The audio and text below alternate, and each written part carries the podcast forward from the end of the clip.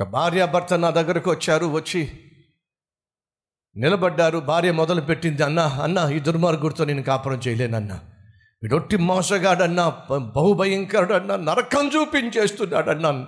నెమ్మది లేదన్నా నిద్ర లేదన్నా తిండి లేదన్నా. ఏడు చేస్తూ ఉంది ఎక్కెక్కేడు చేస్తూ ఉంది. కొంతమందికి అదేమిటో కళ్ళల్లోనే ఉంటాయి. ఏమిటి కుళాయిలు? ఇలా ఏడ్చేసి పాపం చుట్టూ ఉన్న వాళ్ళు మాయ చేసి పడేస్తారు. నిజమేనేమో అనుకుంటారు. నేను కూడా పాపం ఏడుపు చూసి దుర్మార్గుడు అర్థమైపోయింది నాకు.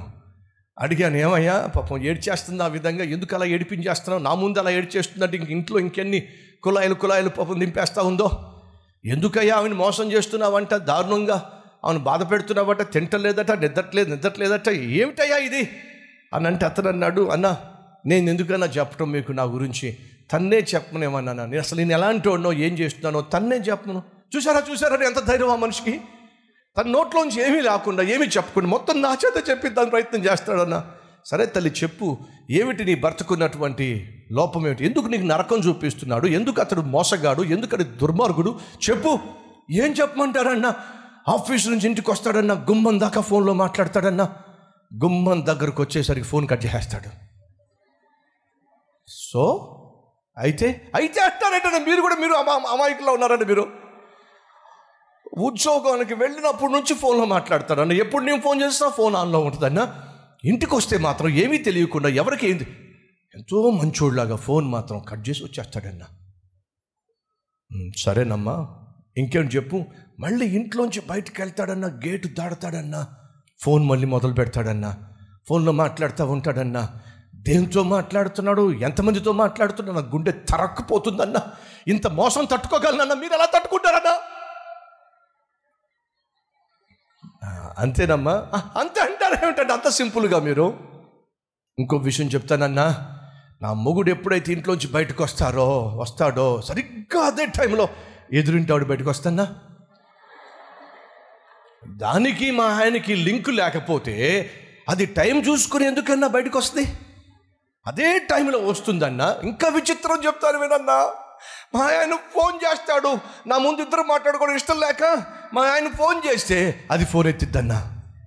వెంటనే అది ఫోన్లో మాట్లాడుతున్నా ఇదేంటో చూద్దామని చెప్పి నేను కిటికీలో చూస్తే మా ఆయన ఫోన్ కట్ చేశాడన్నా అది ఫోన్ కట్ చేసిందన్నా. ఇంతకైనా ప్రూఫ్ ఏం కావాలన్నా? అమ్మ ఇప్పుడు నువ్వు చెప్పేది ఇంకెంతకన్నా ఏమన్నా ఉందా? ఇంకే ఏం మాట్లాడతారన్నా? ఇంతకన్నా ప్రూఫ్లు ఏం కావాలన్నా?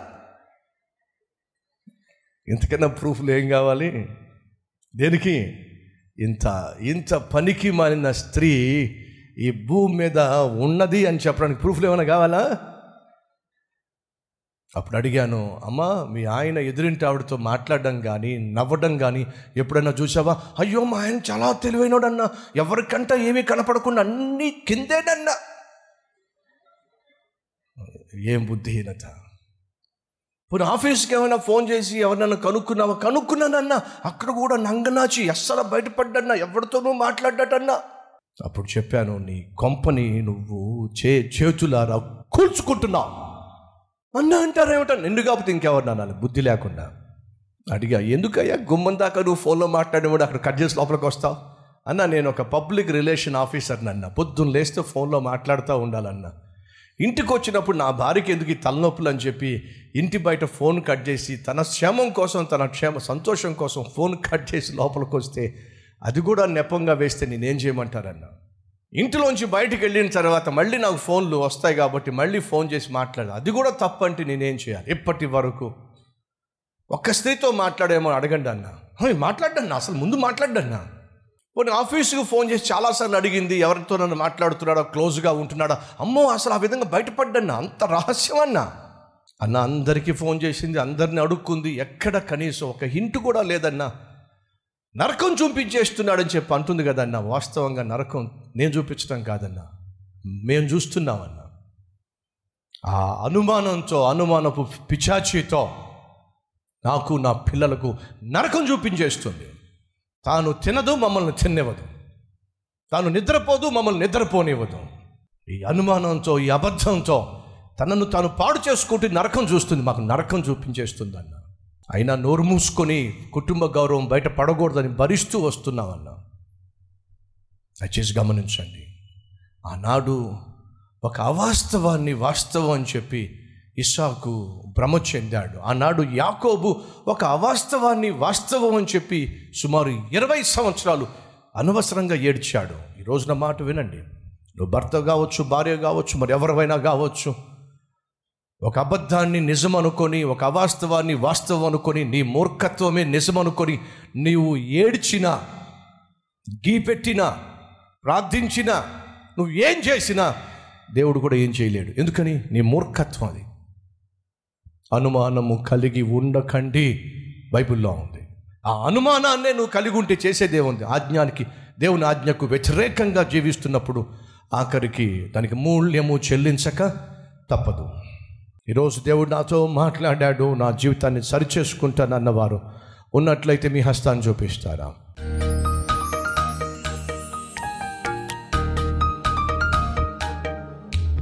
పరిశుద్ధుడు అయిన తండ్రి అద్భుతమైనటువంటి నీ సందేశాన్ని బహుసూటిగా స్పష్టంగా మాకు వినిపింపచేసినందుకు వందనాలు.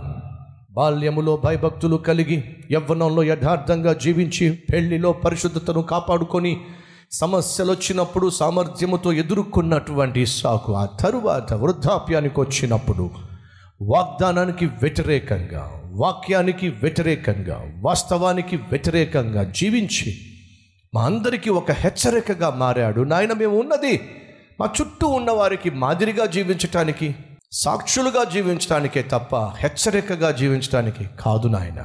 కార్య ఆరంభము కంటే కార్యాంతము మేలు ఒకని జన్మదినము కంటే ఒకని మరణ దినము మేలు. ఈ సత్యమును గ్రహించి తుది శ్వాస వరకు మీరు ఆశించినట్టుగా జీవించే భాగ్యం మాకు దయచేయమని యేసునామం పేరట వేడుకుంటున్నాం తండ్రి. ఆమెన్.